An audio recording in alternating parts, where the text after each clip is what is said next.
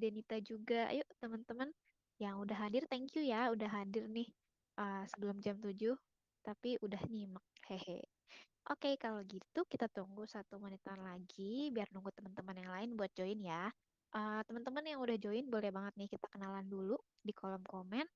Uh, terus kalau misalnya kalian juga booktuber juga atau bookstagram bookstagrammer boleh banget nih untuk kasih apa sih satu buku fiksi yang pernah kalian baca yang menurut kalian tuh terbaik gitu.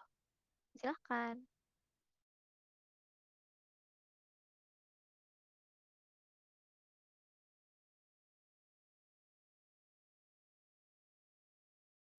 Oke deh, udah jam 7 lewat satu menit. Uh, yuk kita mulai tabula talks pada malam ini sambil kita nunggu teman-teman yang lain ya, biar uh, apa namanya sambil ongoing. Kita sambil juga tunggu teman-teman. Uh, sebelumnya perkenalkan dulu nama aku Shiva. Jadi malam ini aku akan uh, jadi moderator atau lebih tepatnya uh, nemenin narasumber kita buat ngobrol-ngobrol di Tabula Talks malam ini yang uh, kita tuh mau ngomongin apa sih? Kita tuh mau ngomongin uh, buku fiksi pada malam hari ini. Nah, uh, seperti yang tadi aku udah bilang, malam ini kita mau bahas buku fiksi dan narasumbernya adalah ada yang bisa tebak? Cie. Uh, jadi narasumber pada malam hari ini itu namanya Kak Sora atau biasa juga dipanggil dengan Kak Tika gitu.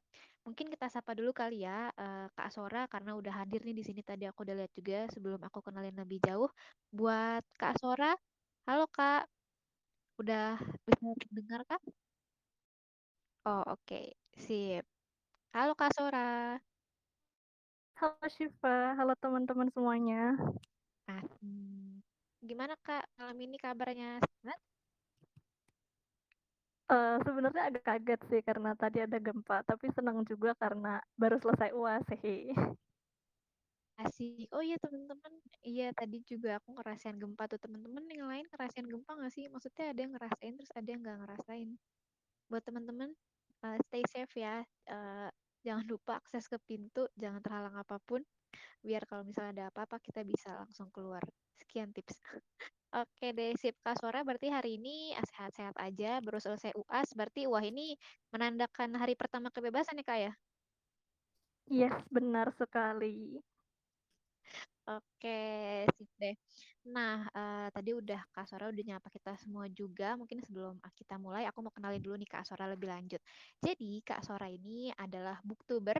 Uh, jadi Kak Sora punya uh, channel YouTube yang emang khusus buat ngebahas buku, namanya Scholastica Rosa.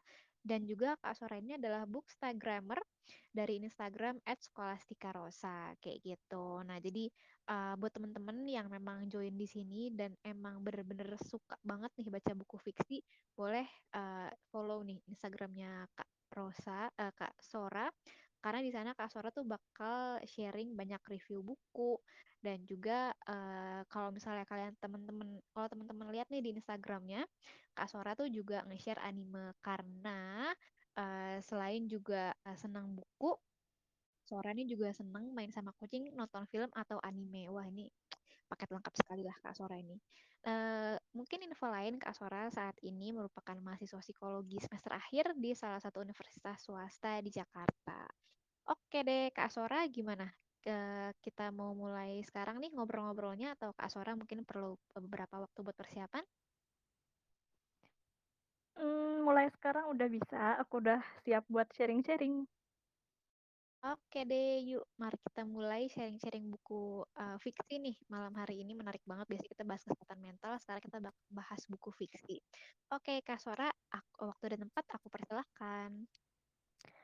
Oke, uh, selamat malam teman-teman semuanya. Mungkin di sini uh, masih ada yang belum familiar dengan buku, jadi aku bakal jelasin dari awal dulu. Nah, uh, judul kita hari ini itu kan Surprising Power of Reading Fiction. Nah, buat yang belum terbiasa baca buku, udah tahu belum sih fiksi itu apa? Nah, uh, kalau belum tahu, jadi fiksi itu adalah karya yang terinspirasi atau dibuat berdasarkan imajinasi. Jadi apa yang terjadi di dunia fiksi itu uh, semuanya karangan, jadi bukan kejadian nyata. Sementara kalau non fiksi itu kebalikannya, itu karya yang berdasarkan dengan kenyataan, pengetahuan, riset, atau pengalaman pribadi seseorang. Nah, uh, fiksi itu sendiri Kalau di dalam buku biasanya disebutnya novel gitu ya, bisa biasa disebut novel dan itu juga range genrenya banyak banget, bisa dari fantasi yang ada sihir kayak Harry Potter dan segala macamnya, ada juga romance, ada thriller, horor, misteri, action, adventure, dan lain sebagainya. Nah, sebagai pembaca buku fiksi nih, mmm, aku sering mengalami book shaming. Nah, jadi book shaming itu adalah perilaku menyudutkan atau merendahkan orang lain berdasarkan bacaan mereka. Nah, bacaan di sini tuh bisa karena genrenya, bisa karena bahasanya, bisa karena format bacaannya juga, baca buku fisik atau buku e-book, itu bisa karena apa pun.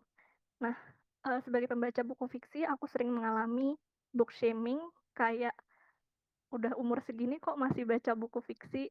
Udah umur segini kok masih baca novel?" Terus pernah juga kayak, "Emang baca novel tuh manfaatnya apa sih?" Gitu. Mungkin karena orang berpikir, "Oh ini cerita karangan, nggak ada manfaatnya," gitu kan, karena bukan berdasarkan pengalaman, nggak ada inspirasinya, nggak ada ilmunya. Padahal, baca fiksi itu banyak banget manfaatnya. Nah, mmm, di sini aku bakal sharing beberapa manfaat yang aku dapat dari baca fiksi. Jadi aku udah baca buku fiksi itu dari tahun 2012, itu waktu aku SMP.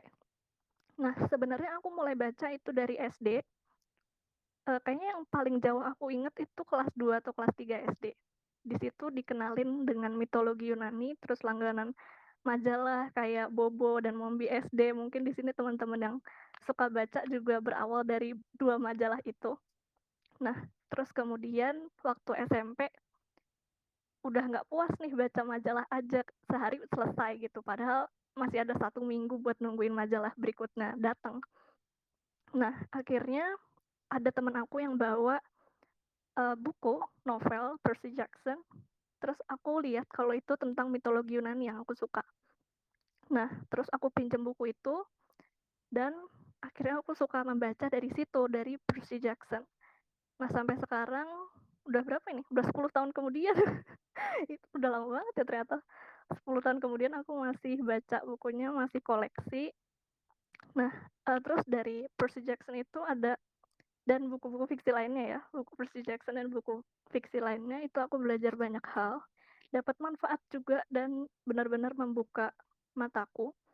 Jadi mungkin di sini aku akan pecah jadi berapa ya, 6, jadi 6 mungkin 6 bagian. Jadi yang pertama itu pertama baca fiksi itu meredakan stres. Nah, kalau apa ya, kalau aku tuh baca baca itu biasanya sebelum tidur. Jadi mungkin di sini teman-teman yang seneng bukan seneng ya, sering overthinking, pikirannya nggak bisa berhenti, terus, pikiran-pikiran tentang tugas, tentang pekerjaan yang udah selesai ataupun yang, eee, masih akan dijalankan besok itu masih, mmm, menyelimuti otak. Nah, itu bikin aku nggak bisa tidur, terus nanti ujung-ujungnya apa? Scroll IG, scroll TikTok, dan lain sebagainya, dan sinarnya malah bikin tambah nggak bisa tidur. Nah, jadi ada bagusnya juga pandemi ini. Pandemi ini tuh kan bikin, apa ya, kita terpapar lebih sering dengan sinar layar gadget gitu. Jadi bikin mataku lebih capek, dan akhirnya aku balik lagi kembali aktif baca buku. Nah, ternyata dari situ, itu bisa membuatku lebih tenang, dan nggak jarang ya, nggak jarang aku tidur waktu baca buku gitu. Bukan karena bosen, tapi karena enak gitu loh. Enak, tenang, apalagi kalau ada semilir gitu, adem pas di tempat tidur, aduh enak banget, itu cozy banget. Terus itu yang pertama, terus yang kedua, baca fiksi itu juga membangun kreativitasku. Nah, jadi, eee, misalkan nih, dari buku Percy Jackson yang aku baca, eee, di situ ada misalkan, mmm, ada putra Apollo, dewa penyembuh, terus dia punya kekuatan buat menyembuhkan orang. Nah, terus dari situ, aku terinspirasi buat bikin hand sanitizer hand sanitizer dengan desain ala putra Apollo gitu. Nah, terus hand sanitizer-nya diproduksi dan dijual, malah menghasilkan cuan gitu kan. Nah, itu jadi membangkitkan kreativitasku dengan baca fiksi itu. Nah, terus yang ketiga Nah, yang ketiga ini sebenarnya cukup, apa ya, eee, berpengaruh juga buat aku. Nah, aku itu orangnya susah terbuka dengan orang lain, apalagi mengenai perasaan gitu. Aku juga susah, eee, apa ya, bercerita tentang masalah yang aku hadapi. Nah, tapi ketika membaca fiksi, aku dihadapkan dengan berbagai karakter, dengan berbagai masalah, dan bagaimana pola pikir mereka menghadapi masalah mereka itu. Nah, dari situ aku jadi merasakan berbagai macam perasaan yang mereka rasakan. Jadi misalkan kalau, eee, biasanya aku nggak bercerita, aku juga deny perasaan yang aku rasain. Jad jadi mikirnya tuh kayak, "Aduh kenapa sih nggak ada tombol off aja gitu biar nggak bisa ngerasain apa-apa." Tapi tapi kesel karena selalu merasakan apa-apa. Nah, dari baca buku fiksi itu aku jadi, apa ya, lebih merasa dipeluk gitu karena, oh ternyata nggak apa-apa ya merasakan hal seperti ini. Terus membantu aku buat meluapkan perasaan juga. Jadi misalkan karakternya sedang, eee, di ambang maut atau karakternya, eee, putus putus cinta, aku juga merasakan apa yang mereka rasakan. Aku bisa sampai menangis waktu baca gitu. Padahal sebenarnya kalau di di dunia nyata, di kenyataan, menghadapi hal yang stres aja aku mikir gitu kayak, "Aduh nggak ada waktu buat nangis, mesti ngerjain ini, itu ini, itu." Tapi waktu baca malah bisa nangis gitu. Nah, eee, itu jadi membantu aku untuk, eee, memeluk diriku dan menerima perasaanku gitu, walaupun nggak bercerita dengan siapa pun. Nah, terus, eee, 3 terakhir ini 3 terakhir ini tuh agak bersinggungan satu sama lain kalau dari yang aku rasain ya. Jadi yang pertama itu, eee, karena buku fiksi itu kita dihadapkan dengan berbagai situasi, dengan berbagai, eee, karakter, itu kita jadi punya, kit kemampuan kemampuan empati kita itu jadi meningkat. Karena, apa ya, misalkan kita nggak pernah dihadapkan dengan situasi, eee, nah, eee, mungkin aku di sini cerita pengalamanku baca aja ya biar lebih kebayang. Oke, jadi mmm, aku nggak pernah ber berhadapan dengan orang yang mengalami panic attack. Nah, di buku, di salah satu buku, di situ punya 2 sudut pandang, di situ ada satu orang yang panic attack, terus orang lainnya itu, eee, fans dari orang yang panic attack itu, dan dia dia nggak tahu harus ngapain menghadapi orang panic attack, apalagi itu idolanya, gitu. Nah, eee, di situ aku jadi belajar, oh ternyata begini ya rasanya kena panic attack. Terus juga tahu, oh ternyata begini ya rasanya bingung menghadapi orang yang panic attack gitu. Nah, di situ aku jadi lebih berempati dengan, mmm, apa ya, jadi belajar lebih berempati dengan orang yang, eee, emosinya lebih sensitif. Terus kemudian dari situ itu bisa juga meningkatkan, eee, relasi interpersonal. Karena situasi-situasi di dunia fiksi itu jadi simulasi dari situasi dunia nyata yang belum pernah kita alami gitu. Nah, terus yang terakhir karena kita dihadapkan dengan berbagai masalah, terus juga dengan berbagai karakter yang berbeda, kita juga membuka diri terhadap perbedaan. Kita juga jadi sadar, "Oh, ternyata ada ya orang kayak gini. Oh, ternyata dia hidupnya seperti ini." Kita menjadi lebih inklusif dan ternyata kita sadar kalau, "Oh, ternyata aku masih masih kurang bertemu dengan banyak orang. Ternyata masih ada banyak orang yang sangat bervariasi, sangat berbeda-beda," gitu. Nah, eee, ini tuh aku inget banget aku inget banget ini tuh terjadi waktu tahun 2015. 2015 itu aku baca Magnus Chase and the Gods of Asgard. Jadi di situ ternyata ada karakter yang gender fluid. Waktu itu aku nggak tahu kalau gender itu bisa berubah-ubah, jadi aku bingung maksudnya, eee, ini tuh maksudnya orangnya kayak gimana gitu. Dan aku juga nggak tahu kalau, "Hah, gender fluid tuh ada ya?" Gitu. Nah, terus da da da jadi dari situ tuh aku tahu ternyata, oh ada orang yang gendernya selain male dan female, ternyata ada yang, eee, gender lainnya gitu. Itu jadi wah banget gitu, oh ternyata dari buku fiksi aku jadi tahu ada karakter lain eee, maaf bukan karakter, ada orang lain yang jarang direpresentasikan, tapi dari fiksi itu kita jadi tahu keberadaan mereka gitu. Oke, mmm, mungkin itu sih dari aku, itu semua dari pengalaman aku. pembelajaran yang aku dapat dari baca buku fiksi. Mmm, mungkin, eee, teman-teman ada tanggapan? Yes, oke, thank you loh Kak Sora udah eh, udah sharing. Mungkin kalau aku rangkum sedikit, kalau tadi dari yang eh, pengalamannya Kak Sora udah eh, pernah ngalamin book shaming, ternyata padahal buku fiksi yang orang-orang bilang ngapain sih baca buku fiksi itu tuh bikin eh, Kak Sora tuh mendapatkan beragam hal, merasakan banyak hal. Salah satunya tadi kayak bisa meningkatkan relasi interpersonal juga karena ada empati yang keasah. Bisa juga open minded bahwa ada orang-orang yang kita tuh nggak pernah tahu dia tuh ada tapi kemudian dalam buku fiksi ternyata ya ada bisa digambarkan kayak gitu. Nah pun juga nih dari apa yang disampaikan sama Kak Sora terakhir teman-teman kalau mau sharing boleh banget loh raise hand nanti aku akan uh, permit untuk ngomong. Pernah nggak sih ngalamin juga book shaming gitu? Atau mungkin juga uh, selain ngalamin book shaming ada juga yang mau sharing kayak uh, gimana sih pengalaman kalian dari yang baca buku fiksi tuh bisa ngebuka mata atau bisa buka pikiran yang kalian tuh nggak pernah expect bahwa itu tuh ada. Al- eh, kalau ada yang mau sharing boleh banget ya.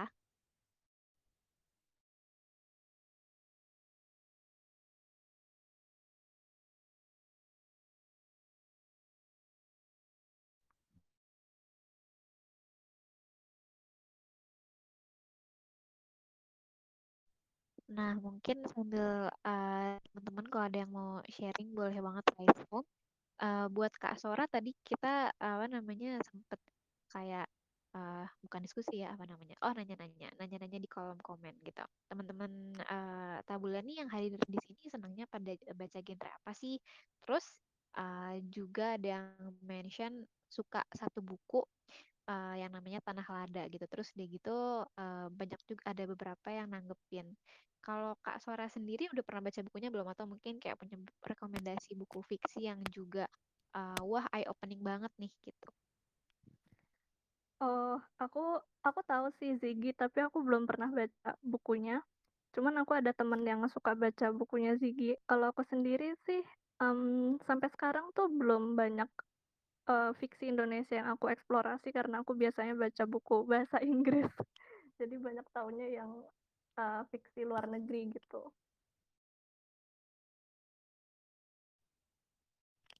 Ah, I see. Kalau boleh tahu nih Kak, uh, kalau Kak Sora sendiri uh, ada nggak sih Kak kayak preferensi gitu? Misalnya, oh aku senangnya preferensi buku fiction yang jenisnya kayak yang genre tuh kayak gini atau yang mungkin ngambil point of view-nya kayak gini karena itu bisa bikin aku lebih eye opening atau mungkin itu tuh bikin aku bisa ngeredain stres atau mungkin semacamnya gitu Kak. Oh, ada.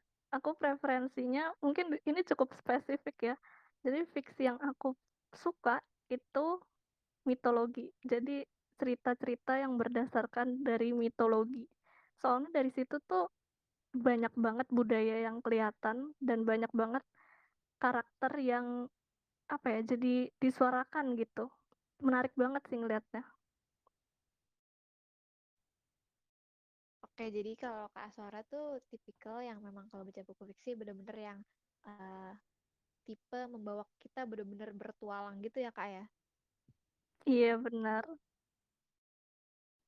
Oke, terus kayak gitu lah kalau misal dengan genre kayak gitu buat nyantai-nyantai Kak Sora ngerasa kayak ini emang asik banget buat nyantai gitu atau kalau buat nyantai itu ada genre lain yang kayak wah ini emang udah ringan banget deh enak banget kalau lagi santai kalian harus baca buku ini gitu. Mmm, kalau aku sih comfort zone-nya di situ ya, di mitologi. Soalnya seneng gitu lihat, mmm, makhluk-makhluk, eee, fantasinya, lihat naga, hydra, dan lain sebagainya. Itu, apa ya, rasanya kayak pelarian dari dunia nyata gitu. Jadi bikin lupa kalau, "Oh ternyata masih ada tugas, oh ternyata masih ada ini, itu." Jadi ya istirahat sejenaknya ya itu.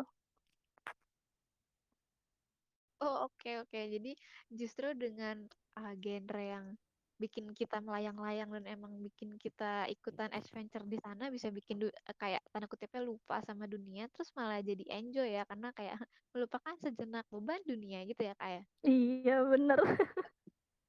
Oke, sip. Nah, mungkin buat teman-teman nih yang mau uh, sharing juga, kalau tadi kan Kak Sora uh, sharing mainly buku yang memang dibaca uh, dari luar nih, fiksi luar. Nah, kalau teman-teman mungkin kalau yang mau sharing boleh banget nih kalau untuk yang suka baca buku fiksi Indo, karena setiap orang kan punya interpretasinya masing-masing kan. Dan uh, seperti dengan tema kita pada malam hari ini, uh, Power of Reading Fiction, teman-teman kalau mau sharing boleh banget apa sih yang uh, kalian dapat itu ya misalnya eye opening terhadap sesuatu atau mungkin ada hal lain yang karena fiksi bikin teman-teman tuh jadi bisa lebih baik atau bisa empowering someone gitu. Kalau ada yang mau sharing boleh banget raise hand. Uh, jangan malu, jangan takut karena ini kita wadahnya wadah diskusi ya Kak Sora ya. Uh, safe place buat kita buat diskusi ya nggak sih Kak? Iya dong. Santai aja. Yoi kan udah malam juga kan Jumat malam udah punya santai-santai uh, no worries buat sharing nah uh, kalau misalnya nih uh, apa namanya oh ya teman-teman kalau mau mau itu resen resen aja ya. Aku uh, sambil nanya-nanya kak Sora kali-kali teman-teman jadi ketrigger oh iya aku mau sharing ini gitu. Nah kalau misalnya kak Sora sendiri nih kak uh, pernah nggak sih ngerasa ada satu buku fiksi nih bahasa Inggris yang itu bahasa Inggrisnya susah gitu. Maksudnya kalau aku aku pernah baca buku fiksi Indo sama buku baca buku fiksi Inggris kadang nih ya buku fiksi Inggris tuh dari dari dari cover belakang atau dari sinopsisnya tuh seru banget. Eh pas dibaca lah kok bahasa Inggrisnya susah terus jadi nggak mood. Kalau Kak Sora sendiri pernah nggak sih kayak gitu? Oh pernah, sekarang aku lagi ngalamin. Terus terus gimana tuh? Um, kalau sekarang sekarang tuh aku lagi baca buku judulnya Six Crimson Cranes. Nah itu tuh uh, cerita ulang dari uh, Six Swans Brothers Grimm, tapi versi uh, Asia Timur. Jadi dikombinasikan dengan budaya dan legenda Asia Timur. Nah di situ itu tuh alurnya cukup lama. Terus aku agak bingung dengan pembangunan apa ya pembangunan dunianya karena ini fantasi fantasi banget gitu. Terus dunianya beda dari yang ada sekarang gitu tempat-tempatnya beda. Terus kosakata dan ada kata-kata baru untuk menunjukkan sesuatu gitu. Itu apa ya bikin aku jadi agak lebih usaha untuk berpikir. Nah itu tuh jadi bikin aku bosan jadi misalkan kayak ya udah baca dua halaman tapi nggak mood gitu. Oke deh ya udah berhenti baca yang lain, baca yang enteng-enteng gitu kayak webtoon. Webtoon kan ada gambarnya, jadi lebih lebih mudah dipahami gitu. Jadi sekarang aku lagi baca webtoon buat pelarian dari buku itu. Oke oke berarti pernah juga sekarang lagi ngalamin terus ya udah gitu ya udah udah bosan nggak seneng ya udah ditinggalin aja gitu ya maksudnya ya udah emang emang gak seneng gitu iya nanti kalau moodnya balik baru lanjut lagi gitu Oke oke sip sama sih. Kita nunggu nunggu mood dulu buat baca ya. Ini kalau kalau nggak mood ntar kita nggak ngerti dalam ceritanya apa. Mm-mm. Baca kan Nah, harus dinikmati. tadi aku juga tertarik tuh sama apa namanya um, yang Kak Sora bilang ya udah uh, apa namanya uh, kita baca webtoonnya aja. Berarti kalau Kak Sora sendiri sebenarnya kayak uh, baca buku fiksi nggak cuma cuma novel ya, tapi dari dari bentuk lain kayak komik juga seneng juga. Iya, aku seneng baca webtoon. Juga ini tuh uh, membantu aku karena aku orangnya mudian gitu. Jadi aku sering kena yang namanya reading slump. Jadi itu tuh apa ya kayak kebosanan baca buku. Padahal buku itu kan baca buku itu hobi, tapi tetap aja bisa bosan karena dilakukan terus-menerus kan. Nah, jadi uh, sebagai pelarian dari maksudnya kayak untuk relaksasi gitu biar nggak berat-berat banget rasanya jadi ya tetap baca webtoon karena ceritanya menarik dan ada gambarnya gitu jadi aku suka um, apa ya mengapresiasi seninya gitu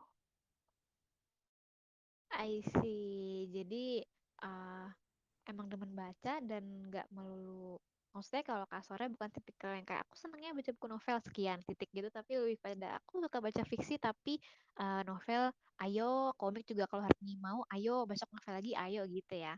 Iya. Santai aja si nggak harus dibatas-batasin baca-baca aja.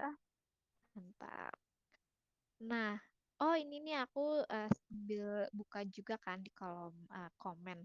Katanya gini uh, ada beberapa teman tabula tuh yang eh, kalau baca tuh dap- juga dapat book shaming kak ternyata Em, pernah diledekin sama sepupu katanya jadi lupa sama orang lain dan asik dengan dunia sendiri katanya eh, ke Ayu Ris Wilmar. Terus masa udah besar baru baca novel, mas, eh, masa bisa nangis baper katanya. Aku juga eh, apa namanya baru bukan baru nggak sih eh, apa namanya jadi tertarik gitu. Kalau tadi eh, Kak Sora kan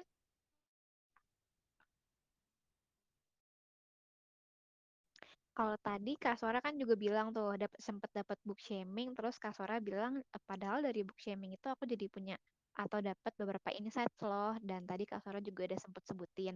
Nah, tapi kalau Kak Sora sendiri waktu dapat book shaming itu kayak teman-teman yang alamin ya dan cerita di kolom komen, apa yang Kakak lakukan? Maksudnya kita kayak dicemooh, di, dianggap remeh. Ya, kita tahu sih itu ada ada manfaatnya ya baca buku fiksi.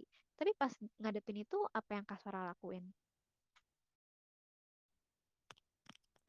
Kalau aku sih seringnya diem aja karena aku kan ngelakuin ini bukan untuk um, apa ya bukan untuk menyenangkan orang lain tapi aku melakukan ini karena aku senang ngelakuinnya ya orang lain mau komen apa ya monggo tapi nggak aku dengarkan gitu nah tapi tapi pernah ya pernah ada satu kejadian yang yang sangat nggak enak dan ini datang dari keluarga aku sendiri. Jadi kalau waktu awal-awal gitu ya baca novel itu kayak disemangati di encourage gitu. Terus dibangga-banggain kalau oh ini anakku senang baca loh gitu. Tapi makin makin dewasa makin bertambah usia tuh baca novel malah dicemooh gitu kamu udah umur segini jangan baca novel terus baca jurnal kek baca buku non fiksi kek. Ya dikira kuliah nggak baca jurnal apa? Nah terus waktu itu tuh aku pernah dikasih uang buat beli buat beli buku uh, uh, dikasih dikasih tahu spesifik judul bukunya dan penulisnya gitu. Buat aku baca bukan buat orang tua aku baca. Di, dikasih uang buat beli buku ini. Sebenarnya waktu itu aku nggak um, apa ya nggak ada kebutuhan buat beli buku fiksi ataupun non fiksi lagi nggak pengen beli buku aja. Tapi karena di uh, didorong buat beli buku ini ya udah deh aku beli gitu. Terus aku baca. Beberapa halaman aku nggak suka. Itu bukunya topiknya tuh tentang ekonomi kalau nggak salah. Aduh itu bukan aku banget ya kalaupun baca non fiksi aku biasanya topiknya minimalis atau hal-hal yang terkait kebahagiaan dan um, membuang barang gitu lah. Tapi ini topiknya berat banget rasanya. Terus rasanya kayak teoritis banget bukunya walaupun ya untuk sebagian orang ini pasti insightful juga kan. Tapi itu bukan seleraku. Terus ya itu bukunya nggak dibaca siapa-siapa jadi aku cuma disuruh beli buat aku baca tapi nggak ada yang baca juga tuh orang tua aku nggak baca juga terus buku setelah bertahun-tahun buku itu akhirnya aku lelang dan dia udah menemukan ya pemilik yang lebih baik dari aku lah gitu Ah, I see, I see. Jadi pernah juga dapat dapat kayak book shame, ah, book shaming kayak gitu yang awalnya awalnya didukung lama-lama malah dipertanyakan ya kayak. Iya uh, Oke, terus kalau Kak sendiri ya apa namanya nyikapinnya ya udah ah, aku baca buku buat aku sendiri bukan buat orang lain. Jadi kalau aku mau ya aku baca buku buat diriku sendiri ya. Iya apalagi kalau sekarang ya. Kalau sekarang kan um, aku beli buku itu aku beli sendiri. Jadi itu pilihanku bukan waktu bukan kalau dulu kan di uh, diajak ke toko buku terus uh, berarti kan ada campur tangan orang tua gitu kan karena mereka yang keluar uang. Tapi kan sekarang aku yang pilih sendiri dan uangnya juga dari hasilku sendiri gitu. Jadi mereka mau ngomong apa ya terserah toh. Aku yang nabung sendiri aku yang ngincer buku itu udah dari berapa bulan sebelumnya aku yang riset pasarnya kayak gimana reviewnya kayak gimana dan aku udah mantep beli buku ini ya udah gitu.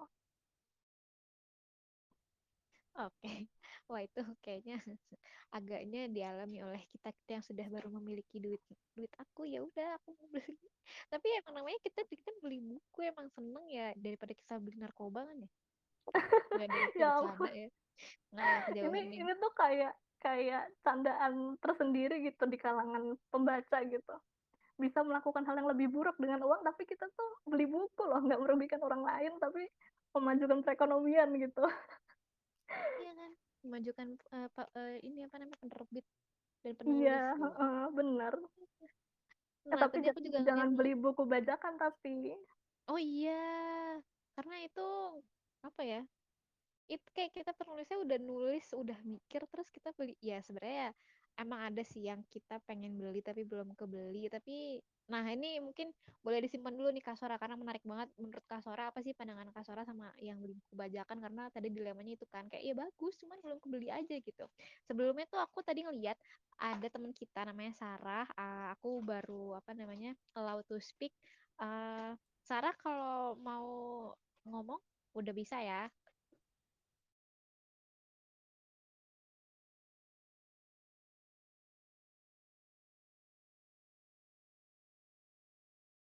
Terus Sarahnya ke mana? Atau atau Sarah mau udah? Oh wait wait, cari dulu. Oh oh my god, kayaknya Sarah uh, lagi keluar sebentar. Sarah kalau misalnya nanti udah, nah ini dia Sarah udah join live stream. Halo Sarah.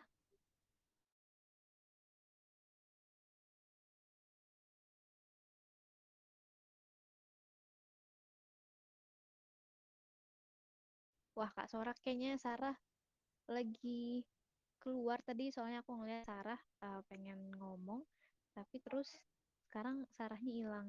Ya dah mungkin kalau kita lanjut mungkin yang tadi tuh Kak uh, terkait buku baca, uh, buku bacakan karena aku juga baru ingat. Nah menurut Kak Sora gimana sih maksudnya aku kenal uh, temen yang dia emang suka baca buku kan. Nah uh, ya nggak dia nggak sering sih, cuman pernah aja gitu sekali dia beli buku bajakan karena ya ya emang mau tapi belum kebeli tapi pengen jadi beli nah menurut Kasora gimana Nah, uh, menurutku buat zaman sekarang ya, terutama zaman sekarang ada banyak cara yang jauh lebih hemat dibanding beli buku bajakan. Nah, sekarang itu udah ada uh, aplikasi peminjam e-book kayak iPosnas, iJakarta, bisa pinjam e-book di situ dan gratis. Dan itu itu um, official dari dari Perpustakaan Nasional, dari Posnas ya. Terus ada juga aplikasi baca buku dari penerbit-penerbit tertentu, misalkan Rakata, Gramedia, Gramedia Digital. Itu juga bisa subscription satu tahun, bisa juga sharing sama teman-teman jadi lebih murah. Dan buku-bukunya juga ori.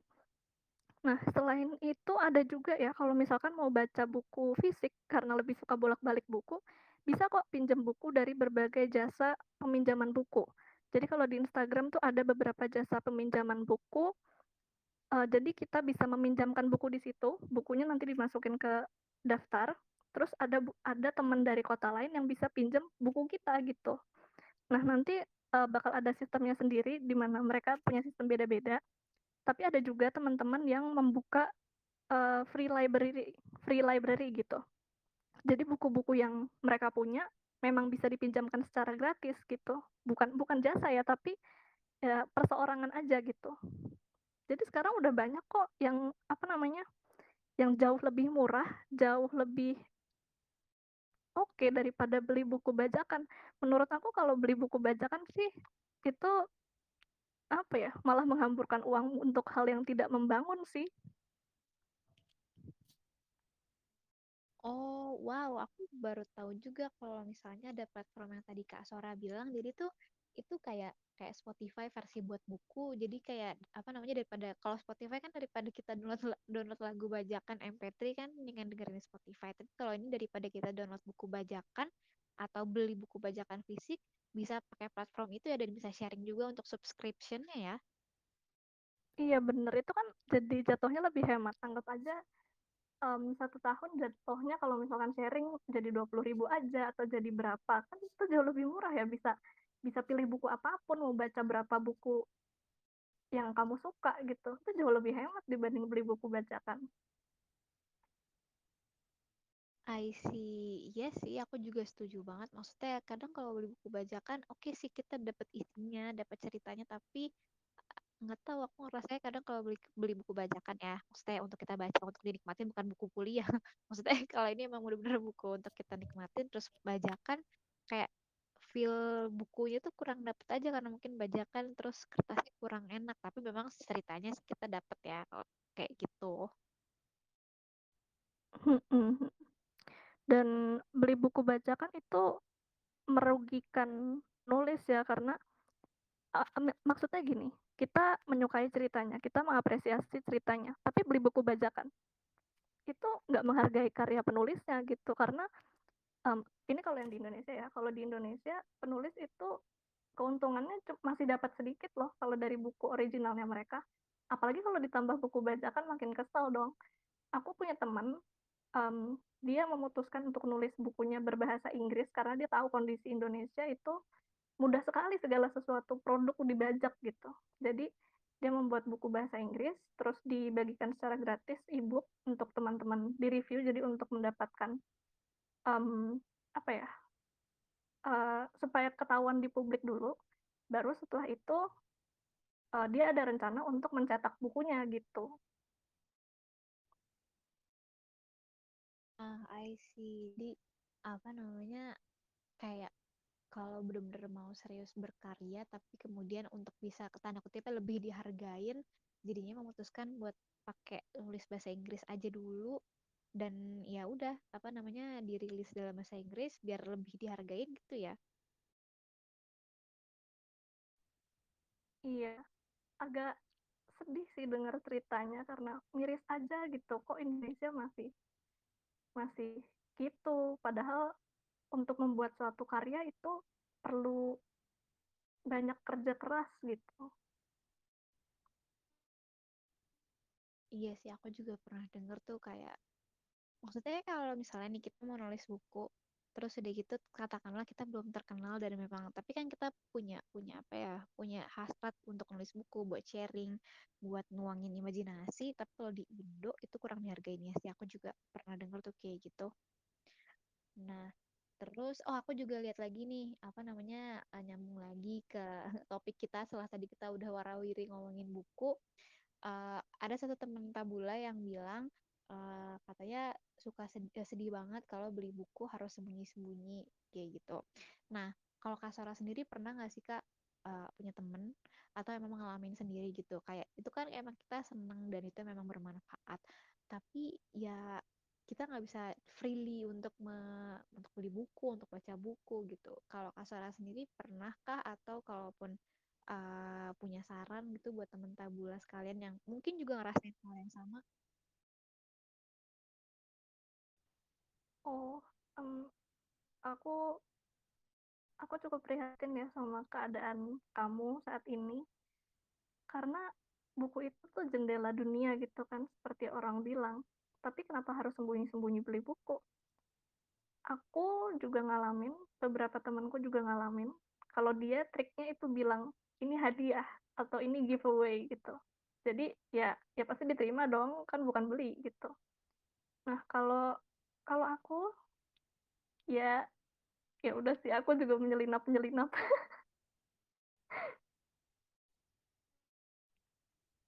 Oke, oke itu, wah aku juga baru tahu itu taktiknya ini giveaway lah. Iya juga ya kalau ada giveaway masa kita mau tolak ya. Tapi uh, anyway dalam artian kalau misalnya untuk beli buku tapi untuk harusnya sembunyi-sembunyi kalau Kasora sendiri maksudnya ya sebenarnya kalau itu jendela dunia dan emang kamu senang ya ya udah go for it salah satunya dengan taktik yang tadi ya kak ya Kak Sore ini emang sangat ini ya sangat informatif untuk teman-teman kalau yang mau beli buku tapi agak kemahalan boleh dicoba taktiknya Kak Sora ya mengajarkan yang taktik ini jalan keledai Oke, nah, oh ya teman-teman kalau mau sharing masih masih boleh banget ya. Tadi uh, apa namanya ada teman tabul yang raise hand tapi terus teman tabulnya hilang. Jadi kalau kalian mau raise hand boleh banget akan uh, aku allow to speak gitu. Nah, uh, meanwhile kalau balik lagi nih ke topik kita gitu, uh, reading of our fiction. Selain uh, apa namanya yang tadi Kak Sora jelasin ada enam hal gitu ya. Kalau yang aku catat apa aja sih uh, manfaat baca buku fiksi buat Kak Sora gitu. Nah, uh, mungkin berhubungan dengan hal itu, aku juga ngelihat kalau misalnya Kak Sora itu selain juga uh, bikin uh, apa namanya bookstagram, booktuber, ngonten di situ gitu ya. Terus juga jualan buku juga Kak. Mungkin boleh ceritain kayak gimana ceritanya dari apa ya kalau tadi kan eh, ceritanya dari mulai eh, baca buku terus bikin hand, san- hand sanitizer terus jadi kayak menghasilkan sesuatu gitu. Nah, kalau yang jualan buku ini gimana sih Kak? Maksudnya dari dari yang baca buku terus tahu-tahu jadi jualan buku gitu. Apakah emang berniat atau nggak sengaja atau gimana tuh Kak? Oke, jadi, mmm, di sini aku ada temen ada temen deket gitulah, temen online gitu, karena pembaca tuh susah menemukan teman di dunia nyata yang sama-sama suka baca. Nah, temenku ini kita sama-sama suka genre yang sama, suka buku yang sama, terus waktu itu, apa ya, waktu aku lupa waktu itu apa yang membuat kita berpikir, oh, aku ingat aku ingat. Jadi waktu itu kita tuh berhayal jauh banget sampai berhayal bikin, oh bikin merchandise ini, merchandise itu, bla bla bla bla bla. Bikin subscription box kayak luar negeri gitu. Jadi kalau di luar negeri itu ada yang namanya subscription box, box langganan. Isinya tuh buku dan beberapa merchandise yang bertemakan buku tertentu gitu. Nah, uh, subscription box luar negeri tuh mahal-mahal karena bukunya itu di custom. Jadi covernya tuh dibuat cantik banget, dibuat dicetak hardcover juga. Terus sampulnya itu juga uh, bisa bolak-balik, maksudnya ada posternya gitu. Terus di bagian pinggir bukunya juga diwarnain, dikasih gambar, pokoknya bener-bener eksklusif lah. Nah, terus kita mikir tuh, oh kita tuh juga pengen punya merchandise dari buku ini, tapi kok kayaknya nggak seheboh Harry Potter gitu lah. Harry Potter kan di mana-mana, tapi sementara yang aku suka itu Percy Jackson kayak jarang kedengeran gitu. Ya udah yang ada di pikiran waktu itu kalau nggak ada ya udah kita bikin gitu yang sesuai dengan kemauan kita dan harganya sesuai dengan uh, kondisi finansial kita gitu lah. Jadi ya udah kita bikin um, desain-desain dari yang aku bikin, dari yang teman aku bikin. Jadi bener-bener buatan lokal. Terus habis itu uh, harganya juga kita cari vendor yang semurah mungkin tapi tetap berkualitas. Jadi masih bisa dijangkau oleh teman-teman yang SMP dan SMA gitu. Gitu sih. Awalnya dari situ. Terus habis itu kita juga jualan buku dari yang uh, penulis penulis favorit kita. Nah, uh, kalau aku kan sukanya baca buku Inggris. Nah, tapi kita di sini tuh membantu teman-teman dapat buku terjemahannya gitu. Dapat buku terjemahannya dan buku-buku Indonesia. Aku pikir tuh sebenarnya orang udah nggak membutuhkan jasa ini gitu karena di mana-mana udah ada marketplace gitu kan, udah ada website juga, udah ada bisa chat juga sama uh, toko buku gitu. Tapi ternyata ada banyak gitu peminatnya karena karena misalkan ongkir ke rumah mereka itu masih mahal jadi masa ongkirnya setengah harga bukunya kan males gitu jadi mereka membutuhkan jasa uh, jadi tuh uh, bukunya tuh dikirim ke rumahku dulu karena kebanyakan toko buku itu kan di daerah ibu kota gitu ya. Jadi kalau dikirim ke rumahku ongkirnya lebih murah terus bisa patungan juga rame-rame. Terus abis itu mereka check out via marketplace jadi dapat gratis ongkir gitu kan. Nah itu mempermudah mereka untuk beli buku ternyata gitu. Nah terus ada juga uh, bazar buku tertentu gitu yang metode pembayarannya hanya pakai uh, bank ini gitu. Sementara ada teman-teman yang nggak punya rekening bank ini tapi mau ikutan gitu jadi bisa juga uh, open just tip terus bantu teman-teman yang mau dapetin buku pas bazar itu gitu jadi ternyata ternyata masih banyak gitu teman-teman di Indonesia yang sulit mengakses buku karena di tempat mereka toko buku tuh masih kurang gitu. Ternyata apa ya? Ini juga sangat insightful sih buatku. Temanku yang di Bandung aja bilangnya tuh kalau nemu toko buku di mall tuh rasanya wah banget. Sementara kalau aku di Jakarta hampir ke setiap mall tuh ada toko bukunya. Kalau nggak ada toko bukunya malah aneh gitu. Oh ternyata jasa seperti ini membantu teman-teman di luar daerah untuk mendapatkan buku dengan lebih murah dan lebih mudah dijangkau gitu.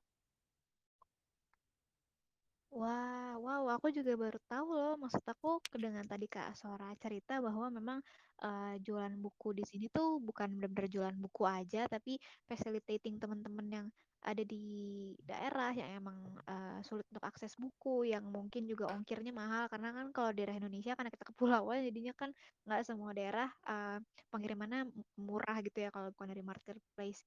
Terus Kak Sora memfasilitasi itu semua biar juga nggak cuma buat keuntungan tapi sebenarnya juga justru biar eh, bikin teman-teman tuh jadi makin sering baca dengan adanya Kak Suara memudahkan itu ya.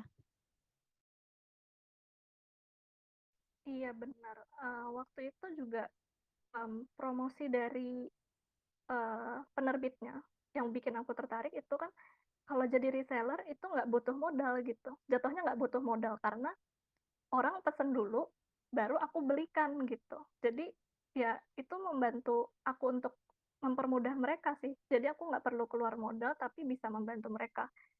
Mungkin keluar modalnya cuman pas, eee eee, pembayaran DP gitu ya, masih ada hal-hal yang perlu aku cover. Tapi kan setelah itu mereka lunasi gitu.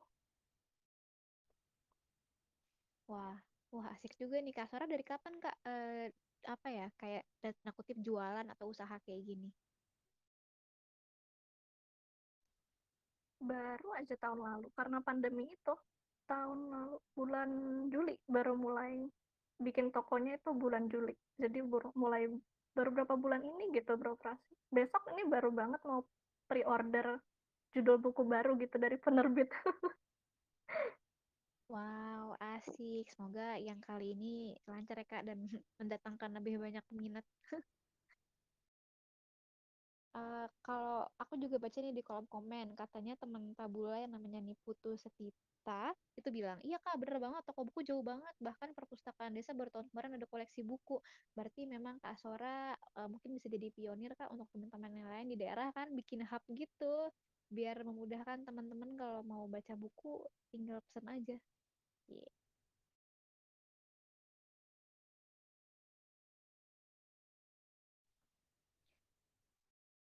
Oh, sama ini ada satu lagi. Katanya nih Kak Sora nih eh, apa namanya ada sharingan dari teman kita. Katanya gini, Kak mau tanya, jadi gini kan saya ini suka baca buku fiksi yang genrenya romance atau fantasi. Eh, romance dan fantasi.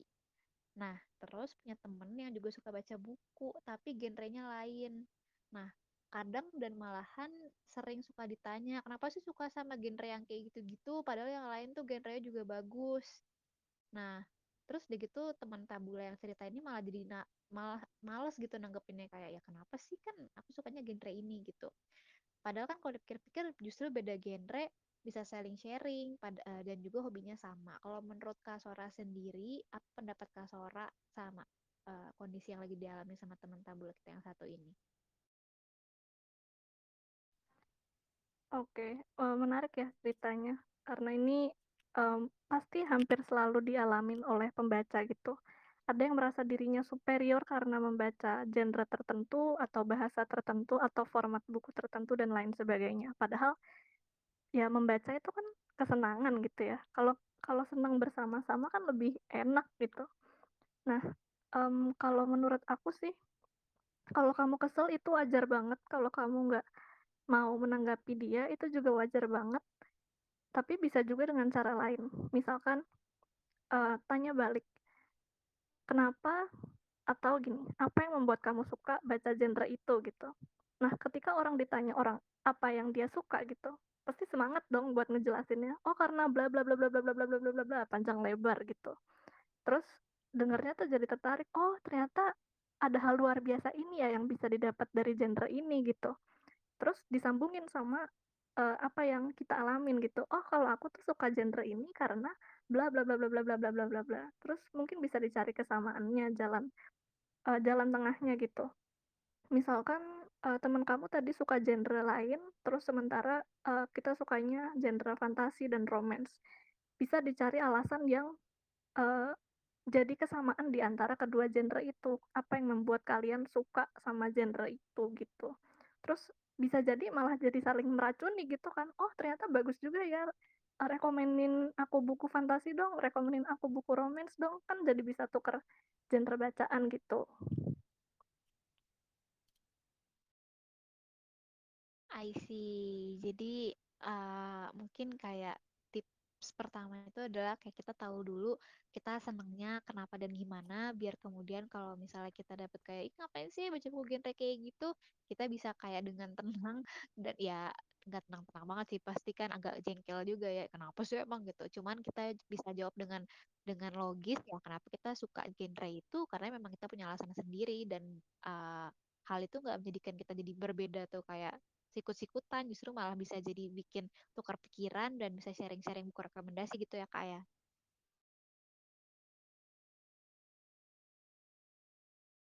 Iya bener banget. Tapi kalau Kak Sora sendiri pernah nggak sih kak kayak gitu bener-bener kayak ini ngapain sih baca buku genre kayak gitu atau kayak itu baca bukunya kayak apa bentuknya kayak gitu gitu karena aku tadi ke trigger juga tuh kayak aku tahu ada ya jangan disebut merek lah ya buku digital terus itu kayak eh, apa namanya ya emang bagus sih dan emang bener-bener kayak buku ya tapi digital gitu. Terus udah gitu kayak jadi kayak ada kesenjangan sosial gitu antara baca yang buku beneran eh, sama baca buku yang bentukannya eh, digital kayak gitu gitu. Kalau Kak Sora sendiri pernah nggak sih ngalamin kayak gitu?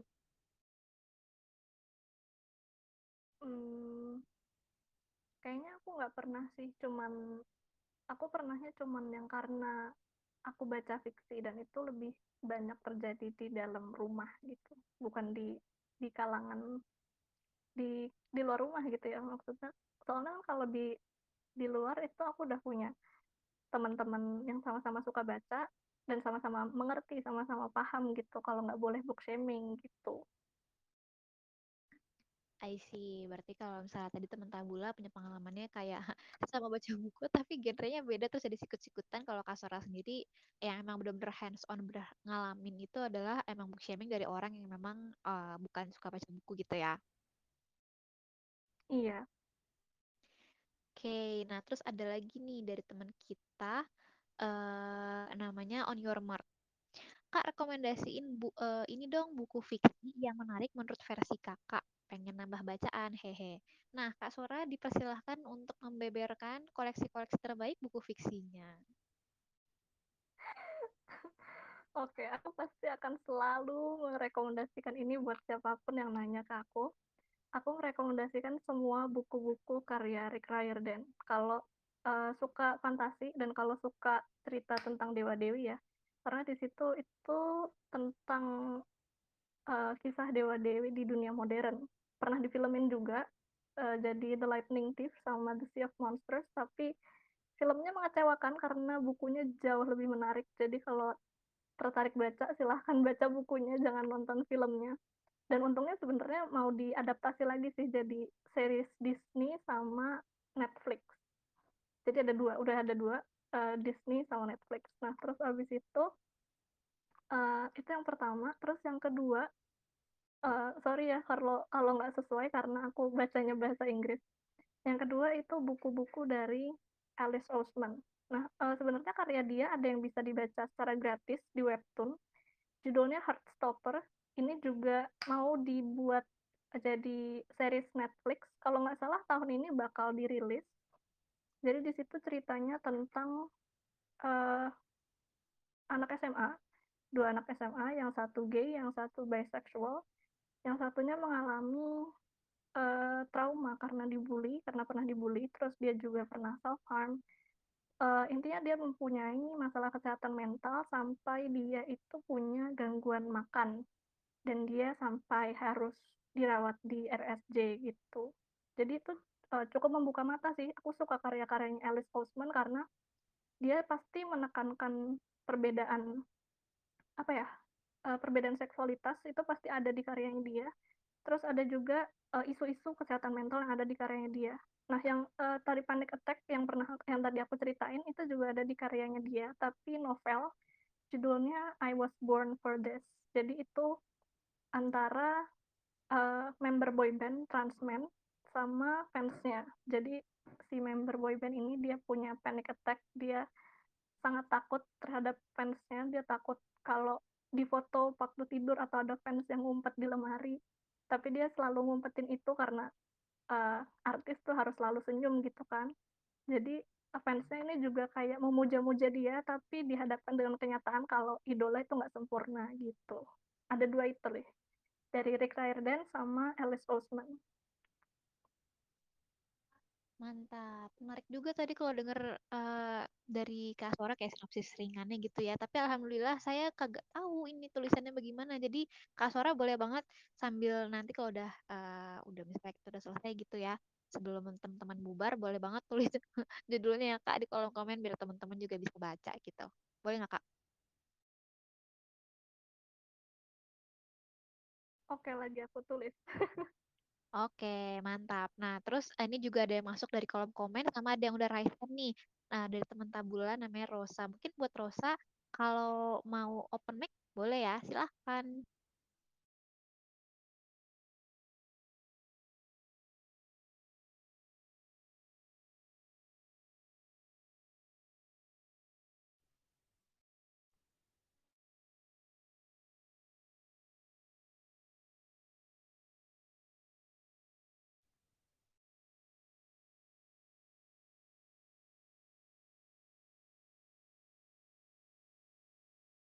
Rosa, apakah masih di sana? Aku sudah allow to speak. Atau Rosa kalau misalnya mau ketik, boleh ya. Uh, aku takutnya di kamu ada trouble terus jadi eh, nggak uh, bisa speak. Uh, mungkin aku move dulu ke yang dari kolom komen nih Kak Sora. Uh, selain tadi rekomendasi buku, terus ada juga lagi yang mau nanya. Katanya gini, oh ya kak aku mau nanya, guru temenku ada nggak bolehin muridnya baca buku yang penulisnya Terelie. Dan sampai sekarang pun dia nggak mau baca buku Terelie. Aku yang pernah baca bukunya, buku Terelie, kaget dong, kenapa? Soalnya bukunya menurutku bagus. Menurut kakak gimana? Gimana kak Sora? Nah, aku sendiri belum pernah baca buku Terelie, tapi aku uh, punya banyak temen yang suka baca bukunya Mas Tere. Dan itu uh, termasuk salah satu buku yang berpengaruh ya. Fantasinya tuh kayak jadi fantasi nomor satu yang disebut gitu kalau nanya rekomendasi fantasi Indo. Nah, uh, menurutku um, agak apa ya, agak ofensif ya sampai menyuruh orang jangan baca karya orang ini gitu. Ya, tapi gimana ya? Aku nggak uh, nggak uh, punya kapasitas kapasitas untuk berkomentar karena uh, di sini dia guru kan posisinya. Tapi aku nggak akan apa ya melarang seseorang untuk membaca buku apa pun yang dia mau terlepas dari siapa pun penulisnya gitu. Biarkan orang itu untuk menginterpretasikan sendiri karya penulisnya itu apakah baik atau buruk. Nggak apa ya karena kalau misalkan dilarang seperti itu itu jadi menjatuhkan orang lain yang punya karya gitu Ah, oke, I see. Tapi aku juga uh, jujur dari temen Tabula uh, yang namanya Des, thank you ya udah sharing juga. Aku jadi juga baru tahu ya. Uh, maksudnya kayak udah ada book shaming terus ini mau baca buku aja di, dilarang. I mean, uh, ya betul tadi kata Kak Sora ya dalam artinya setiap orang punya interpretasinya masing-masing atas sesuatu hal tapi bukan berarti kita bisa memaksakan interpretasi kita kepada suatu orang. Kalau misalnya menurut kita baik jangan dipaksa dan kalau buruk juga jangan dipaksa gitu ya Kak ya. Iya, apalagi tadi gurunya belum pernah baca buku Terelie kan, dari mana dia dengar Terelie? Karyanya buruk gitu. Sip, sip. Nah, uh, Des kalau misalnya menanggepin boleh ya di komen kalau misalnya mau ada tanggapan juga gitu. Nah, mungkin move lagi ke teman tabula lainnya. Namanya Macamu ini pertanyaannya mungkin uh, apa namanya bisa dijawab untuk maksudnya ini buat aku ya. Aku nemuin nih beberapa juga yang kayak gini. Katanya gini, "Kak, aku mau sharing. Kan aku tuh tadinya anti banget sama yang namanya baca buku. Soalnya di pikiran aku tuh suka kepikir gini, ngapain baca novel atau komik atau buku lainnya gitu, berasa ngabisin waktu. Nah, aku tuh sekarang pengen mulai bisa baca buku dan pengen ngubah mindset aku yang kayak gitu. Nah, boleh minta saran atau cara agar aku bisa gak, agar aku bisa nggak berpikir seperti itu nggak kak? Oke, jadi, eee, baru mau mulai baca buku ya. Jadi kalau menurutku, eee, temukan motivasi dulu, apa yang membuatmu mau, eee, bisa baca buku. Soalnya kalau nggak ada motivasi, pasti gampang gampang nyerah di jalan karena nggak tahu harus bertahan karena apa, gitu. Pertama itu, terus kedua, eksplorasi jenis bacaan. Misalkan tadi kamu bilang, mmm, ngapain sih baca buku fiksi, eee, nggak ada manfaatnya gitu, buang-buang waktu. Oke, kalau gitu coba baca buku non-fiksi dulu, tema apa yang kamu suka gitu. Apakah minimalis ataukah finansial atau tentang kesehatan mental, banyak banget. Jadi bisa baca buku non-fiksi, terus habis itu, eee, kalau misalkan udah menemukan tema yang, eee, membuat kamu tertarik, bisa habis itu cari rekomendasi buku fiksi yang membahas isu yang sama gitu. Gitu sih dari aku. Oke, jadi untuk ubah mindset pertama ya udah di- diubah dulu apa namanya kenapa ngerasa ngabisin waktu baru kemudian pelan-pelan cari apa yang eh, menarik minat gitu ya kak ya. Tapi kalau salah nggak apa-apa koreksi loh kak. Iya benar. Intinya, eee, karena, eee, untuk memulai kan kita nggak tahu apa yang kita suka, jadi bebas untuk mengeksplorasi apa yang disukai. Mungkin dari yang kecil-kecil dulu seperti komik, terus apresiasi gambarnya, "Oh ini gambarnya bagus, aku suka pemilihan warnanya." Terus bisa juga mulai dari non-fiksi kalau misalkan nggak suka fiksi gitu. Jadi bebas mau mulai dari mana, mau mulai dari genre apa. Oke, wah aku jadi noted juga sih, karena kadang aku kayak gitu tuh, maksudnya kayak dulu baca buku, maksudnya mendingan scrolling Instagram, tapi jujur aku juga mau ngubah mindset, kayak tadi eh, kata teman tabel namanya Macamu, aku juga pengen kayak gitu tuh, dan thank you juga ya udah nanya, jadi kita bisa sama-sama tahu, hehe. Nah, ini sebenarnya udah jam 8, tapi terus ada pertanyaan dari teman tabula lainnya, terus juga apa namanya masih ada dua pertanyaan. Nah, buat teman tabula, kita mau lanjut dulu eh, diskusi lagi beberapa dua pertanyaan lagi atau gimana nih? Boleh banget eh, apa namanya tanggepin di kolom komen ya. Aku masih bebas kok, jadi kalau mau lanjut ngobrol, monggo. Iya kan tak- takutnya ada teman tabula yang jam 8 ada agenda terus kita jadi me- memperlambat agenda gitu. Iya nih udah ada dua pertanyaan sama aku takut salah namanya Juvi ya atau siapa aku takut salah eh, spelling nama kamu. Udah raise hand juga. Jadi gimana nggak apa-apa nih kita lanjut. Udah kayak ini ya. udah Lanjut. kayak udah lanjut gitu lanjut gitu oke deh nah mungkin uh, apa namanya aku tadi udah uh, allow to speak buat Juvi aku takut salah spelling nama kamu jadi kamu kalau udah mau ngomong silahkan ya udah bisa open mic Iya Kak, makasih banget kesempatannya. Sebelumnya perkenalkan nama saya Rizal. Eh, kayak zaman sekarang kan juga banyak buku gitu kan yang bergenre self improvement bertema psikologi gitu. Tapi kebanyakan orang yang baca itu ada yang di bawah umur dan terkadang malah dijadikan self diagnosis buat mereka. Menurut Kak Rosa itu gimana Kak? Terima kasih. Oh, makasih banyak ya Rizal buat uh, pertanyaannya. Aku baru tahu soal ini. Kalau menurut aku, bagusnya sih um, mereka jadi lebih aware tentang diri mereka.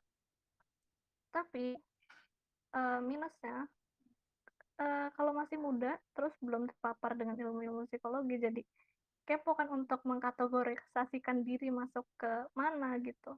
Terus mulai, oh jangan-jangan aku ada disorder ini, atau jangan-jangan aku personality ini gitu. Kita semua uh, pernah ada di tahap itu. Maksudnya nggak nggak selalu sampai tahap diagnosis, tapi kita pasti pernah kepo dengan, oh kita tuh kepribadiannya MBTI-nya apa sih, jatuh ke mana, kategori apa gitu. Nah, menurutku ada baiknya karena mereka uh, mulai aware dengan isu-isu terhadap kesehatan mental, tapi kalau sampai self diagnosis um, itu agak membahayakan. Tapi aku di sini nggak punya kapasitas untuk berkomentar lebih jauh karena aku juga masih kuliah, belum jadi psikolog. Jadi mungkin untuk teman psikolog yang nanti bisa uh, menjawab, memberikan jawaban yang lebih valid, bisa um, bisa memberikan jawaban yang lebih memuaskan buat kamu ya, Rizal ya. Iya, baik Kak. Makasih banyak. Sama-sama. Oh iya, aku juga pernah denger tuh kayak gitu. Terus aku juga, eh, mungkin aku kayak nambah, nambahin ya, iya nambahin dikit aja sih. Aku pernah denger gini, maksudnya kalau misalnya nih kita ketemu orang yang let's say bukan latar belakang psikologi, terus kemudian dia pengen uh, self improvement atau mungkin baca-baca buku yang akhirnya uh, nyerempet-nyerempet ke psikologi, terus jadi tapi ini nyerempet ke psikologi itu klinis gitu. Maksudnya lebih kepada kayak apa namanya? Oh, aku punya disorder ini atau oh aku kayaknya punya kecenderungan uh, disorder ke sana gitu, punya kecenderungan doang gitu. Terus aku udah saran gini kalau misalnya temu temen nih yang dia kayak tiba-tiba self diagnose gitu kayak kayaknya aku ada kecenderungan apa deh gitu. Insert suatu uh, apa gangguan gitu, gangguan psikologis. Kita bisa bilang kita bisa bilang kayak kamu tahu dari mana hal itu, terus dari mana kamu yakin kalau kamu punya kecenderungan, kecenderungan kayak gitu dikala kamu sendiri belum pernah datang ke ahlinya langsung. Terus ada juga yang pernah bilang kasih saran gini, buku itu buat mencerahkan pikiran, bukan buat menjadikan kamu dokter dalam tanda kutip buat dirimu sendiri tanpa pendidikan yang formal gitu. Hmm. Jadi uh, mungkin kalau kita punya teman kayak gitu kan saya kita bukan gemes sih, tapi lebih kepada kan kita mau mau ngingetin kan eh hati-hati jangan langsung main self diagnose. Nah, mungkin uh, boleh juga tuh aku dapet, pernah dengar juga saran kayak gitu. Nah, uh, thank you juga Rizal udah udah mau speak up, udah mau nanya, juga udah mau mencerahkan kita semua. Karena kayak gitu juga agak marak sih akhir-akhir ini ya untuk self diagnose gitu. Terus kasorannya ada dua pertanyaan. Hmm? Hmm, silakan silakan. Oke. Okay. Um, kalau aku pribadi sih yang aku takutkan dari self diagnose, terutama buat yang masih muda gitu, jatuhnya itu itu menjadi dianggap sebagai identitas, terus kemudian menjadi uh, alasan alasan kenapa bertindak begini, alasan kenapa memutuskan begini. Jadi semacam pembenaran diri jatuhnya. Kalau self diagnose itu yang aku takutkan sih. Jadi sebaiknya kalau merasakan ada kecenderungan atau merasa ada yang salah setelah membaca buku, ada baiknya um, coba dicek ke psikolog bener nggak sih kecenderungan itu ada. Kalau misalkan ada, bagus dong udah tahu lebih awal gitu sebelum sebelum lebih parah gitu. I see. Jadi ntar nih udah baca buku terus udah kayak kayaknya aku gini deh terus cuma gembar-gembar doang ke orang-orang tapi nggak diperiksain tuh jangan gitu ya kak ya. Iya. Oke, nah terus udah gitu ada lagi nih benar. Dimanfaatkan terus udah gitu jadi nyebar-nyebar kan salah ya kayak dok apa namanya padahal belum ke psikolog gitu. Maksudnya belum dilurusin sama psikolog nggak sih? Mm -mm. Terus mungkin lanjut lagi nih Kak, ada pertanyaan dari teman tabula namanya Lia.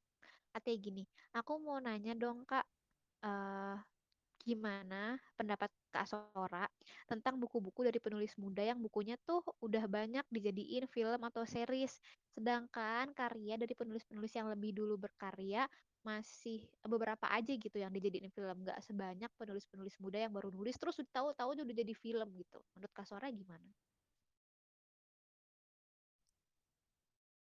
Oke, mungkin hal ini itu um, terjadi karena perbedaan era ya. Makasih banyak ya buat pertanyaannya ya, Lia. Um, aku juga baru tahu soal hal ini sih sejujurnya.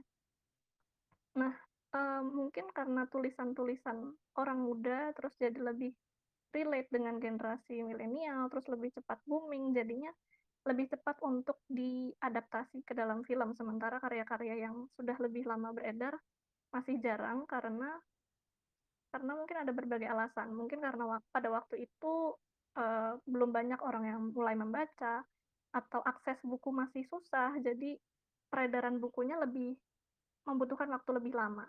Mungkin karena banyak faktor itu, bukunya jadi lebih um, membutuhkan waktu lebih lama untuk dikenal masyarakat, jadi membutuhkan waktu lebih lama juga untuk diadaptasi karena uh, produser dan sutradaranya nggak nggak tahu kalau buku itu ada bisa jadi karena itu nah um, lalu pendapatku bagaimana tentang hal itu? Hmm, menurutku sih ya mengenai tua atau mudanya suatu karya itu menurutku bukan hal yang perlu dipertimbangkan. Karena yang perlu dipertimbangkan untuk menjadi film adaptasi itu sebaiknya adalah apakah buku ini akan memberikan dampak bagi masyarakat? Itu. Tapi uh, maaf kalau misalkan pendapat aku berbeda dengan kamu, mungkin kamu punya pendapat yang berbeda dan bisa di-sharing sama teman-teman Tabula lewat komentar atau raise hand gitu. Oke, thank you, thank you. Nah, ini juga aku juga ini sih oh, sempet nyadar juga maksudnya kalau misalnya aku ke Gramedia gitu ya. Iya nyebut nama lagi. Terus aku jadi nyadar gitu kayak oh iya ini udah ada filmnya. Tapi terus aku ngeliat kayak oh iya maksudnya kayak misalnya nih ya penulisnya masih katakanlah masih muda belum yang kayak kita bilangnya belum belum senior misalnya belum banyak bukunya belum banyak seriesnya gitu. Tapi terus udah jadiin film. Tapi balik lagi kayak tergantung ke perspektif masing-masing ya kak ya. Dan kayak muda dan tua itu juga jadinya agak-agak relatif uh, karena tergantung ya seberapa kamu ngerasa itu ber, bermanfaat gitu ya. Iya. Nah, terus ada lagi nih Kak. Wah ini kalau ini uh, teman tabel yang ini dia langsung nyebut uh, judul buku. Katanya gini dari teman tabel namanya Ayu. Katanya gini, Uh, terus aku mau tanya lagi Kak, untuk teman-teman di sini dan Kak Sora, mungkin ada yang udah pernah baca buku yang judulnya I Want to Die But I Want to Eat Tteokbokki. Minta pendapatnya soalnya baru mau rencana baca sih. Terima kasih. Kak Sora udah pernah baca belum? Oh, buku ini aku sering lihat di Bookstagram. Aku dengar-dengar buku ini bagus sih dan judulnya juga uh, langsung nyantol di kepala gitu ya. Karena menarik banget. Mau mati aku mau makan topoki dulu gitu. Ada apa nih? Apa yang terjadi di dalam bukunya gitu kan? Aku tertarik buat baca. Jadi aku belum bisa berkomentar. Belum baca. Uh, maaf kak. Mungkin aku bisa ikut ngobrol aja silahkan. Uh, ya untuk buku yang tadi dibicarain bukunya sih bagus ringan gitu berisi percakapan antara ini penulisnya yang menderita distimia sama psikiaternya sendiri. Di bukunya juga dijelasin gimana cara dia buat sembuh dan juga cara dia untuk mencintai diri dia sendiri. Gitu aja sih Kak. Makasih banyak. Thank you sharingnya. Eh tapi aku juga ini loh jujur aku jadi ikutan aku lagi baca kan. Nggak tapi masih awal-awal sih. Cuman jujur waktu waktu awal baca nggak tahu kenapa aku ngerasanya bahasanya tuh agak-agak bahasa Indonesia yang terjemahan. Tapi emang menarik sih. Jujur kalau kalau mau kalau mau mulai baca menurut aku itu worth it sih buat dimulai uh, buat mulai baca. Cuman aku belum belum ini nih belum nemu poin di mana kayak katanya siapa ya uh, aduh tadi aku udah nge-scroll tuh yang bilang e, baca aja nanti bakal ngerasain sensasinya gitu. Nah aku tuh belum belum dapet tuh. Cuman emang kalau misalnya kamu mau mau apa namanya memulai baca, menurut aku itu uh, worth it sih. Kayak tadi juga kata Rizal udah sharing worth to read kalau mau mulai baca. Thank you ya udah nanya. Thank you juga Rizal udah uh, mau sharing buat Kak Sora. Yuk silakan kita mau mulai baca yang uh, buku ini. Soalnya tuh bukunya berseris juga kan. Kayaknya banyak juga tuh peminatnya. Gitu. Nah, oh, itu terus ya? ini Oke. Okay. Iya itu dua, ada dua di Gramedia. Sebut lagi. Enggak, aku sih ngeliatnya ada dua ya. Terus masih terjemahan gitu. Oke, nah terus oh ini ada nanggepin lagi tuh kak tadi katanya gini. Uh, aku ada yang rasa kecenderungan buat ngeklaim diri sendiri. Paling sering kalau misalnya ngeklaim diri sendiri tuh buat buku yang kaitannya sama psikologi. Nah berarti memang apa ya ternyata buku-buku yang ada kaitan sama psikologinya bisa jadi agak-agak rawan buat uh, eh, self diagnose ya Kasora ya. Menurut Kasora gimana? Uh, menurutku ya mungkin bisa dibilang agak rawan buat teman-teman yang eh, nggak uh, belajar psikologi. Tapi tapi kalau misalkan udah paham merasa ada kecenderungan tapi ngerasa nggak boleh self diagnose mungkin bisa bisa cerita ke temen eh aku baca buku ini terus aku ngerasanya begini loh aku merasa begini begitu. Terus habis itu kan karena teman yang dekat dengan kita dia tahu perilaku kita seperti apa terus dia bisa uh, memberikan komentar kayak oh enggak kok kamu enggak se bla bla bla gitu. Kamu masih um, apa ya kamu masih oke-oke aja menurutku. Kamu masih wajar-wajar aja berperilaku seperti ini bisa memberikan komentar seperti itu. Kalau misalkan ke temen ya mungkin mungkin tapi kalau misalkan memang ada uh, sesuatu yang salah bisa dikonsultasikan ke psikolog gitu oke jadi kalau misalnya udah mulai-mulai overthinking dalam artian kayak kita baca buku nih malam-malam nih itu tentang psikolog, eh psik- tentang psikologi itu sudah mulai overthinking, ah jangan-jangan gue kayak gitu, jangan-jangan gue begini. Mungkin kalau tadi kata Kak Sora bisa eh, coba dikeluarkan gitu ya, diceritain ke temennya atau mungkin kalau emang udah ngerasa keganggu banget bisa langsung ke profesional ya Kak ya. Iya. Nah, oke. Nah, mungkin ini udah delapan lima belas udah kita kayaknya apa perlu ada jilid apa nih kita ngobrol-ngobrol tentang buku karena udah udah lumayan malam juga. Ternyata makin malam malah eh, makin asik gitu ya diskusinya. Cuman ini udah eh, apa namanya? udah delapan lima belas juga. Mungkin terakhir nih Kak ada tanggapan dari eh, dari eh, teman Tabula juga uh, katanya gini aku agak sering ser- aku sih sering agak kecewa gitu kak sama film adaptasi ya dari buku pas baca buku tuh imajinasinya gede banget tapi pas difilmkan ya gitu deh gitu kalau kak Sarah pernah ngerasain juga nggak sih jujur aku juga pernah nih kayak gini Oh, sering. Biasanya memang biasanya itu yang terjadi kalau misalkan buku diadaptasi ke film. Karena ini ini nyambung ke uh, pendapat yang ada di bawah komennya ya. Film itu dibatasi durasinya kan. Semaksimal maksimalnya film tuh tiga jam udah udah udah males banget nontonnya ya. Nah, itu kan juga tergantung kemampuan dari uh, uh, tim produksinya kan, CGI-nya seperti apa, terus kemampuan aksi uh, aktornya juga seperti apa disesuaikan gitu. Jadi ya disesuaikan juga dengan dana dan waktu produksinya. Jadi memang ada hal-hal yang uh, nggak masuk ke dalam filmnya, padahal ada di bukunya, atau hal-hal yang jadi berbeda di filmnya, padahal bukunya alurnya nggak seperti itu gitu. Itu biasanya untuk disesuaikan sama biaya dan juga disesuaikan sama durasinya.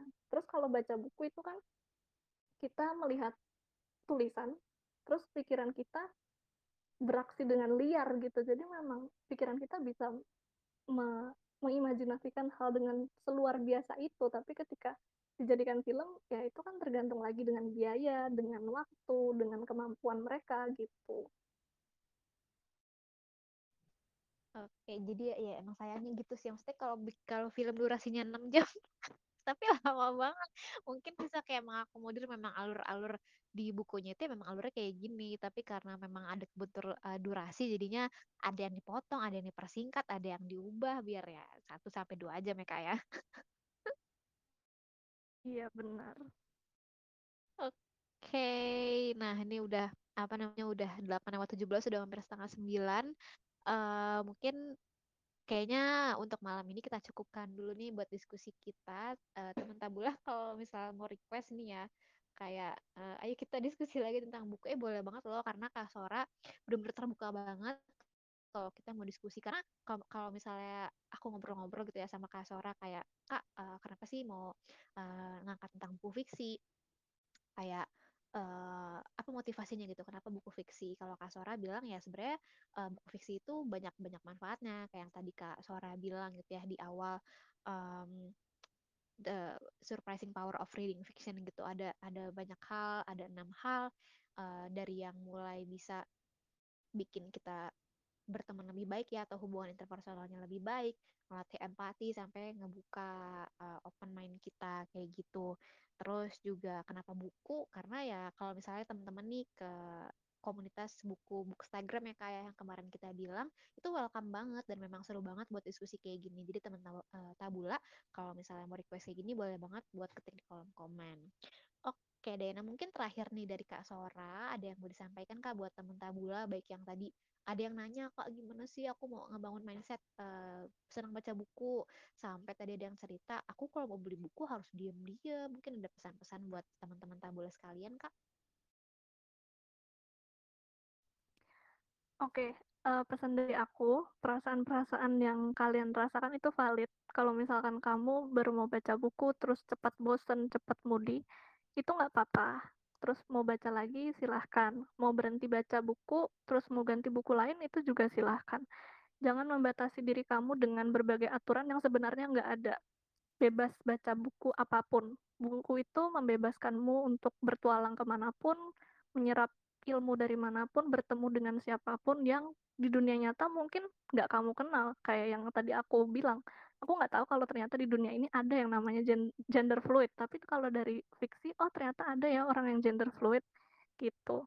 Dan itu juga bisa melatih empati dan, eee, bisa membuat kita lebih inklusif terhadap teman-teman yang minoritas, yang jarang direpresentasikan di dalam media. Nah, terus juga buat teman-teman yang mengalami book shaming perasaan kesel kalian itu juga valid, aku juga ngerasain rasanya kesel, diejek karena sesuatu yang kita suka, eee, tapi ingat, kita membaca itu bukan untuk menyenangkan orang lain, tapi untuk menyenangkan diri kita sendiri. Kalau misalkan, eee, kita mengalami book shaming, tunjukin seberapa suka kita dengan hal itu, buktikan kalau kita secinta itu dengan apa yang kita sukai, dan mereka mungkin bisa jadi teracuni untuk, "Oh kayaknya seru nih baca juga," gitu. Oke, thank you banget Kak Sora buat malam ini atas waktunya, sharing-sharingnya, sama tadi pesan-pesan yang paling yang paling apa ya, yang paling noted tuh. Jangan bikin orang lain apa yang apa ya orang lain kalau shaming kita jangan bikin kita down tapi malah justru kita bisa tunjukin apa yang kita senengin ya memang kita senengin dan nggak perlu sampai di shaming orang lain. Nah, eh, mungkin itu juga yang menjadi mengakhiri Tabula Talks pada malam hari ini. Terakhir mungkin dari aku jangan lupa kalau misalnya setiap Tabula Talks pasti ada giveaway. Nanti aku akan kirim detail giveaway-nya kayak gimana. Terus juga buat teman Tabula yang aduh ketinggalan nih baru baru join setengah-setengah tadi baru setengah delapan baru join apalagi jam delapan baru join kan. Nggak apa-apa jangan khawatir karena eh, rekaman Tabula Talks pada malam ini akan kita upload di aplikasi Tabula. Makanya jangan lupa buat download aplikasi Tabula biar kalian juga tetap up to date sama topik-topik Tabula Talks setiap minggunya Oke deh, mungkin dari aku, dari Siva sebagai moderator pada malam hari ini mau mengakhiri Tabula Talks. Terima kasih banyak buat teman Tabula yang udah hadir dari awal sampai sekarang kita berakhir. Selamat malam dan happy weekend.